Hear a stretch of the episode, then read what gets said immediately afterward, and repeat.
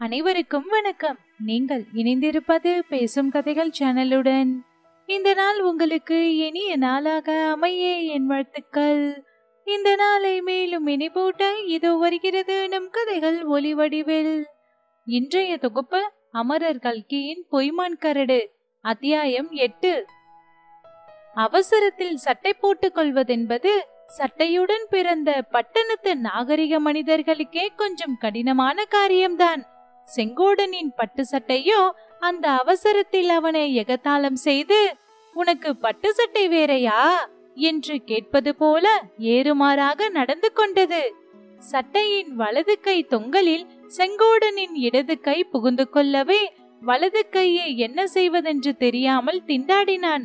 அந்த நிலையிலேயே சட்டையை தலையில் மாட்டிக்கொள்ள முயன்றபோது சட்டை முகத்தை மறைத்ததே தவிர கீழே இறங்க மறுத்துவிட்டது.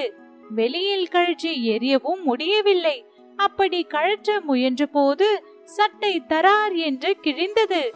கிழிந்தால் கிழிந்து தொலையட்டும். முகத்தை மறைப்பதற்கு பதிலாக கழுத்தின் கீழே இறங்கிவிட்டதல்லவா? வந்தவர்கள் மூன்று பேரும் இதற்குள் கீழே பள்ளத்தில் இருந்து மேலே கேணியின் கரைக்கு ஏறிவிட்டார்கள். அவர்கள் தங்களுக்கு வந்த சிரிப்பை அடக்கிக் கொள்ள முயன்றார்கள். அடக்க முடியாமல் சிரிப்பு பீறிக்கொண்டு வந்தது.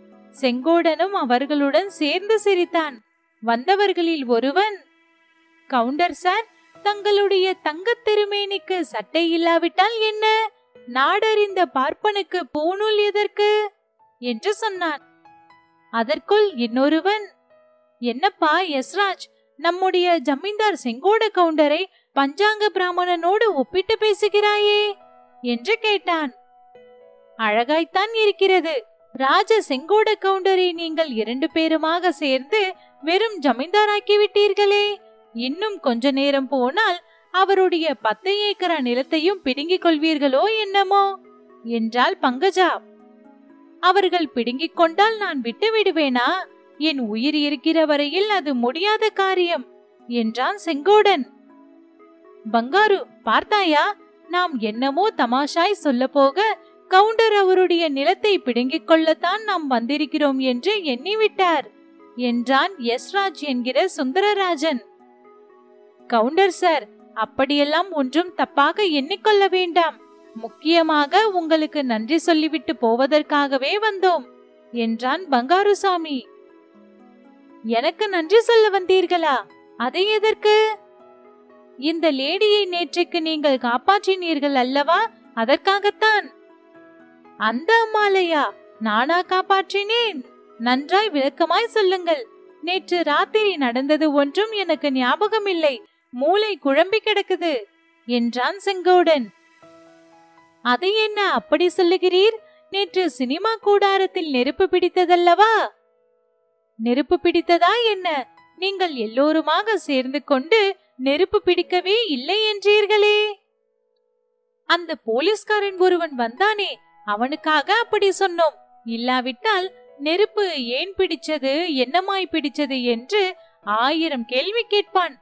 அப்புறம் நெருப்பு பிடிச்சதற்கு காரணமாயிருந்தவனை கைது செய்ய வேண்டும் என்பான். உங்களை அப்படியெல்லாம் நாங்கள் காட்டி கொடுத்து விடுவோமா? நெருப்பு பிடிச்சது என்னமோ வாஸ்தவம். அதிலே அறுநூறு ரூபாய்க்கு அதிகமாய் பண நோட்டு எரிந்து போய்விட்டது. எத்தனை ரூபாய்? என்று செங்கோடன் ஒரு மைல் தூரம் கேட்கும்படி இறைந்து கேட்டுவிட்டு திறந்தவாய் மூடாமல் இருந்தான். ஆமாம் அறுநூறு ரூபாய்க்கு அதிகம். நேற்றுக்கு இரண்டு வேளை சினிமாவில் டிக்கெட் வசூல் அவ்வளவும் போய்விட்டது. என்ன ஐயா அதிசயமாயிருக்கிறது? ஒரு நாளைக்கு அறுநூறு ரூபாயா? நான் வருஷம் பூராவும் உழைத்து பாடுபடுகிறேன். எனக்கு வருஷத்துக்கு இருநூறு ரூபாய் மிச்சமாகிறதில்லை. ஒரு நாளைக்கு அறுநூறு ரூபாய் வசூலா? என்று செங்கோடன் சத்தம் போட்டு கேட்டான். அறுநூறு ரூபாய் ஒரு பிரமாதமா? பார்த்து கொண்டே இருங்கள். இந்த அம்மாளை நாங்கள் சினிமாவில் சேர்த்து விட போகிறோம். அப்போது ஒரு நாளைக்கு இரண்டாயிரம் ரூபாய் வசூலாகும். ஒரு தேட்டரில் இரண்டாயிரம் ரூபாய். இந்த மாதிரி இருநூறு தேட்டரில் தினம் தினம் இரண்டாயிரம் ரூபாய்க்கு மேல் வசூலாகும். ஆடே அப்பா! என்று செங்கோடன் அதிசயத்துடன் குமாரி பங்கஜாவை பார்த்தான். பார்க்க பார்க்க பங்கஜா வளர்ந்து வளர்ந்து பொய்மான் கரடு அளவு பெரிதாக வளர்ந்து விட்டாள். குமாரி பங்கஜாவின் உருவம் மறைந்து அவ்வளவும் வெள்ளி ரூபாய் மயமாக செங்கோடனுக்கு தோன்றியது. இந்த சமயத்தில் சம்பாஷணையில் கலந்து கொள்ள வேண்டியது அவசியம் என்று தீர்மானித்து கவுண்டரே நான் கூட உங்களை பற்றி நேற்று தவறாக எண்ணிக்கொண்டு ஒரு காரியம் செய்துவிட்டேன். அதற்காக ரொம்பவும் வருத்தப்படுகிறேன். தயவு செய்து என்னை நீங்கள் மன்னிக்க வேண்டும் என்று உருக்கமான குரலில் கூறினாள். அதை கேட்ட செங்கோடன் மனம் உருகி அதற்கென்ன? மன்னித்து விட்டால் போகிறது. நீ வருத்தப்பட வேண்டாம் என்று சொன்னான். அதைப்படி நான் வருத்தப்படாமல் இருக்க முடியும்? என்ன நடந்தது தெரியுமா? இருட்டிலே யாரோ ஒருவன் என் கழுத்து சங்கிலியை அறுக்க பார்த்தான். அதனாலே தான் நான் அப்படி ஓடி உங்கள் மேலே முட்டிக்கொண்டேன் நீங்கள் என்னை பலவந்தமாக தூக்கிக் கொண்டு போகவே திருடன் நீங்கள்தான் என்று எண்ணி கன்னத்தில் அடித்து விட்டேன். வெளிச்சம் போட்டதும் தான் உங்களை தெரிந்தது என்றாள் பங்கஜா. செங்கோடனுடைய கை அவனை எறியாமல் கன்னத்தை தடவி கொண்டது. இப்போது உண்மை தெரிந்துவிட்டபடியால் அவன் அந்த அறையை குறித்து வருந்தவில்லை. அதை நினைத்த போது அவனுக்கு இப்போது ஒரு விசித்திரமான மகிழ்ச்சி உண்டாகிற்று. எந்த களவாணி பையில் அப்படி உன் கழுத்தில் கை வைத்து நகையை கழற்ற பார்த்தான்? அப்போதே சொல்லியிருந்தால் அவனை கைப்பிடியாய் பிடித்து செம்மையாய் கொடுத்தனுப்பியிருப்பேனே என்றான் செங்கோடன். இருட்டிலே யார் என்று தெரியவில்லை. தெரிந்திருந்தால் சொல்லியிருப்பேன் என்றாள் பங்கஜா. சினிமாவிலே அதுதான் ஒரு கெடுதல். விளக்கை அணைத்து இருட்டாக்க செய்து விடுகிறார்கள். விளக்கை போட்டுக்கொண்டு சினிமா காட்டினால் என்ன? பணம் கொடுத்து வந்தவர்கள் இன்னும் நன்றாக பார்க்கலாம் அல்லவா? இதை கேட்ட மூவரும் சிரித்தார்கள். அந்த சிரிப்பு எதற்காக என்று செங்கோடனுக்கு விளங்கவில்லை. ஆனால் அவனும் அவர்களுடன் சேர்ந்து சிரித்தான். சரி யஸ்ராஜ் நம்ம வந்த காரியம் ஆகிவிட்டது. புறப்படலாமா? என்று கேட்டான் பங்காரு. அதற்குள் என்ன அவசரம்? இன்னும் கொஞ்ச நேரம் இருந்துவிட்டு போங்கள் என்று செங்கோடன் உபசரித்தான். எனக்கு இந்த இடம் ரொம்ப பிடித்திருக்கிறது. கேணிக்கரையும் தென்னை மரமும் பசையில் என்ற நெல் வயலும் சோளக்கொல்லையும் பார்க்க எவ்வளவு அழகாய் இருக்கிறது. சினிமாவில் காதல் காட்சி எடுத்தால் இப்படிப்பட்ட இடத்தில் அல்லவா எடுக்க வேண்டும்? என்றாள் பங்கஜா. அதற்கென்ன? நீ சினிமாவில் சேர்ந்து காதல் காட்சி எடுக்கும்போது இங்கேயே வந்து எடுத்து விடலாம் என்றான் யஸ்ராஜ் ஆஹா அதோ குயில் கூவுகிறது. பாருங்கள். அடடா என்ன இனிமை என்ன இனிமை என்றாள் பங்கஜா. இந்த பக்கத்து குயில்களே இப்படித்தான். ரொம்ப ரொம்ப இனிமையாக கூவும் என்றான் செங்கோடன். அப்படியா இங்கே நிறைய குயில்கள் உண்டோ? இருபது முப்பதுக்கு மேலே இருக்கிறது. நான் இங்கே ஒருத்தன் தானே அவ்வளவு போதுமே. இருபது முப்பது குயிலும் ஓயாமல் கூவிக்கொண்டிருக்குமோ? கூவாவிட்டால் யார் விடுகிறார்கள்? தவடையில் இரண்டு அரை அரைந்து கூவ சொல்ல மாட்டேனா? உங்களுக்கு இஷ்டமான போதெல்லாம் வந்து கேட்கலாம். டிக்கெட் கிடையாது என்றான் செங்கோடன். பார்த்தாயா யஸ்ராஜ் கவுண்டர் எவ்வளவு வக்கனையாக பேசுகிறார்? என்றான் பங்காரு. நீங்கள் என்னமோ குயில் கீழ் என்று பிராணினை விடுகிறீர்கள். ஏற்கனவே வெயிலில் வந்ததில் எனக்கு தாகமாய் இருக்கிறது இப்போது தொண்டை அடியோடு வறண்டு விட்டது. ஏதாவது குடிக்காவிட்டால் உயிர் போய்விடும் போல் இருக்கிறது இதை கேட்டவுடனேதான் செங்கோடனுக்கு வந்தவர்களை இத்தனை நேரமும் நிற்க வைத்து பேசுகிறோம். உட்கார சொல்லி உபச்சாரம் செய்யவில்லை என்பது நினைவுக்கு வந்தது. அடடா! தாகம் என்று அப்போதே சொல்லக்கூடாது? குடிசைக்கு போகலாம் வாருங்கள். பானையில் தண்ணீர் நிரப்பி வைத்திருக்கிறேன். ஜில் என்று குளிர்ச்சியாக இருக்கும் என்றான் செங்கோடன். கவுண்டரே குடிசை என்று சொல்லாதீர் அரண்மனை என்று சொல்லும் என்றான் யஸ்ராஜ். குடியானவனுக்கு அவன் குடியிருக்கும் குடிசைதான் அரண்மனை. அதில் சந்தேகம் என்ன? என்றான் பங்காரசாமி. இந்த கிணற்று தண்ணியை சாப்பிடலாமே அங்கே போவானேன் என்றாள் பங்கஜா.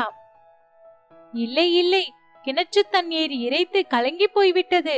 காலையிலேயே தெளிவான தண்ணீர் எடுத்து பானையில் கொட்டி வைத்திருக்கிறேன். வாருங்கள் உங்களை போன்றவர்கள் இங்கே வருவதற்கு நான் கொடுத்து வைத்திருக்க வேண்டாமா?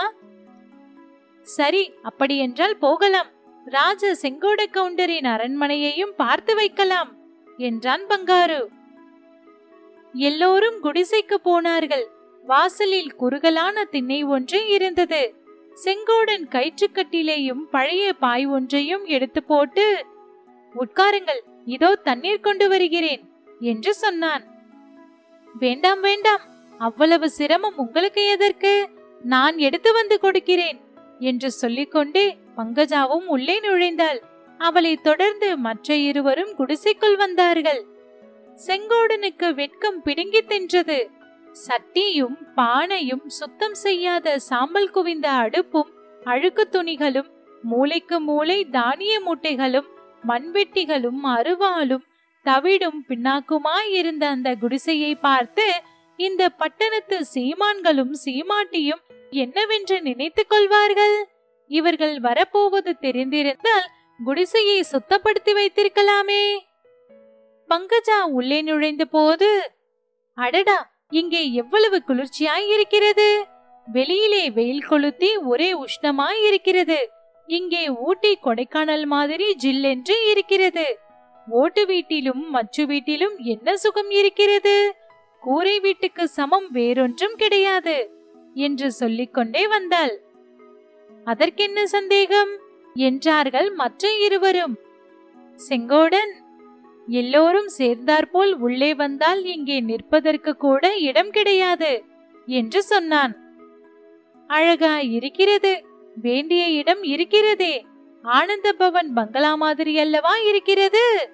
என்றான் பங்காரு. மனம் விசாலமாய் இருந்தால் இடமும் விசாலமாய் இருக்கும் என்றாள் குமாரி பங்கஜா.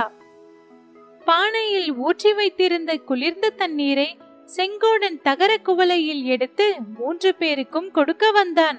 அப்போது அவனுக்கு ஒரு விசித்திரமான எண்ணம் தோன்றியது. அதாவது அந்த இரண்டு ஆண் பிள்ளைகளும் குடிசையின் உட்புறத்தை கவனமாக உற்று பார்க்கிறார்கள் என்ற சந்தேகம் ஜனித்தது. அப்படி என்னத்தை பார்க்கிறார்கள்? மூளை முடுக்குகளை எதற்காக உற்று உற்று பார்க்கிறார்கள்?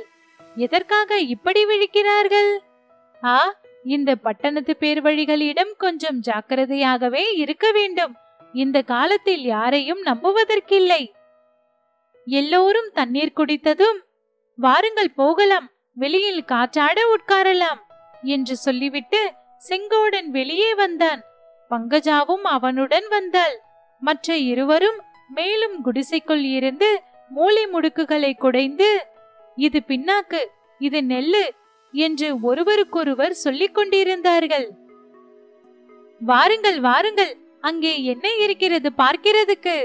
என்று செங்கோடன் சத்தம் போடவே இருவரும் வெளியே வந்தார்கள். போகலாமா? என்றான் ஒருவன். கொஞ்சம் உட்கார்ந்து விட்டு போகலாம் என்றான் இன்னொருவன். கயிற்றுக்கட்டிலும் திண்ணையிலும் நிரவி உட்கார்ந்ததும் செங்கோடன் உங்களை ஒன்று கேட்க வேண்டும் என்று இருக்கிறேன் என்று சொன்னான். பேஷாய் கேளுங்கள் கவுண்டர்வால் ஒன்று என்ன? பத்து வேண்டுமானாலும் கேளுங்கள் என்றான் யஸ்ராஜ் இந்த அம்மாள் உங்கள் இரண்டு பேருக்கும் என்னமாய் வேணுங்க? என்று கேட்டான். எனக்கு இந்த அம்மாள் தங்கை. நிஜமாகவா? முகத்தை பார்த்தால் அப்படி தோன்றவில்லையே என்றான் செங்கோடன். என் சொந்த தங்கை இல்லை சித்தப்பாவின் மகள். இந்த யஸ்ராஜ் தடியன் இவளை கல்யாணம் செய்து கொள்ள போகிறான். என்னங்க? என்னால் நம்பவே முடியவில்லையே. இந்த அம்மாளை பார்த்தால் தேவலோகத்து ரம்பை ஊர்வசி மாதிரி இருக்கிறது. இவரை பார்த்தால் ஆமாம் அனுமார் மாதிரி இருக்கிறது. அதனால் என்ன கவுண்டரே காதலுக்கு கண்ணில்லை என்று கேட்டதில்லையா? கண்ணில்லாமல் போனால் போகட்டும் அறிவு கூடவா இல்லாமல் போய்விடும்? என்றான் செங்கோடன். அப்போது குமாரி பங்கஜா குறுக்கிட்டு இவர்கள் சொல்வதை நீங்கள் நம்ப வேண்டாம். சும்மாவாவது சொல்கிறார்கள். நான் கல்யாணமே செய்து கொள்ளப் போவதில்லை. அப்படி செய்து கொண்டால் என் மனதுக்கு பிடித்தவரை தான் கல்யாணம் செய்து கொள்வேன் என்று சொன்னாள். அது போனால் போகட்டும். இப்போது பங்கஜாவின் கல்யாணத்துக்கு அவசரம் ஒன்றும் இல்லை. நீர் கட்டாயம் ஒரு நாள் சின்னமநாயக்கன் பட்டிக்கு எங்கள் ஜாகைக்கு வர வேண்டும். நீங்கள் செய்த உதவிக்காக உங்களுக்கு ஒரு டீ பார்ட்டி கொடுக்க போகிறோம். எனக்கு டீ பிடிக்காது சாப்பிட்டு பழக்கம் இல்லை. ஒரு நாள் எங்கேயோ சாப்பிட்டு மயக்கம் கூட வந்துவிட்டது. டீ சாப்பிடுவது கட்டாயம் இல்லை. மோர் கொடுக்கிறோம் சாப்பிடலாம். அதை தவிர நீங்கள் அன்றைக்கு சினிமா பூராவும் பார்க்கவில்லை. ஒரு நாள் வந்து பார்க்க வேண்டும். வருகிறேன். ஆனால் என்னை பின்னால் கொண்டு உட்கார வைத்து விடக்கூடாது. எங்கே இஷ்டமோ அங்கே உட்காரலாம். திரைக்கு பக்கத்திலே கூட உட்காரலாம். அப்படியானால் சரி. மூன்று பேரும் புறப்பட்டு சென்றார்கள். மற்ற இருவரும் ஏதோ பேசிக்கொண்டும் சிரித்துக்கொண்டும் போனார்கள். பங்கஜா மட்டும் செங்கோடனை திரும்பி திரும்பி பார்த்து கொண்டு சென்றாள். செங்கோடன் தன் மனதில் இருந்த தராசின் ஒரு தட்டில் குமாரி பங்கஜாவையும் இன்னொரு தட்டில் செம்பலவல்லியையும் வைத்து நிறுத்தி பார்த்தான். யார் அதிகம் யார் குறைவு என்பதை அவனால் அவ்வளவு சுலபமாக நிர்ணயிக்க முடியவில்லை.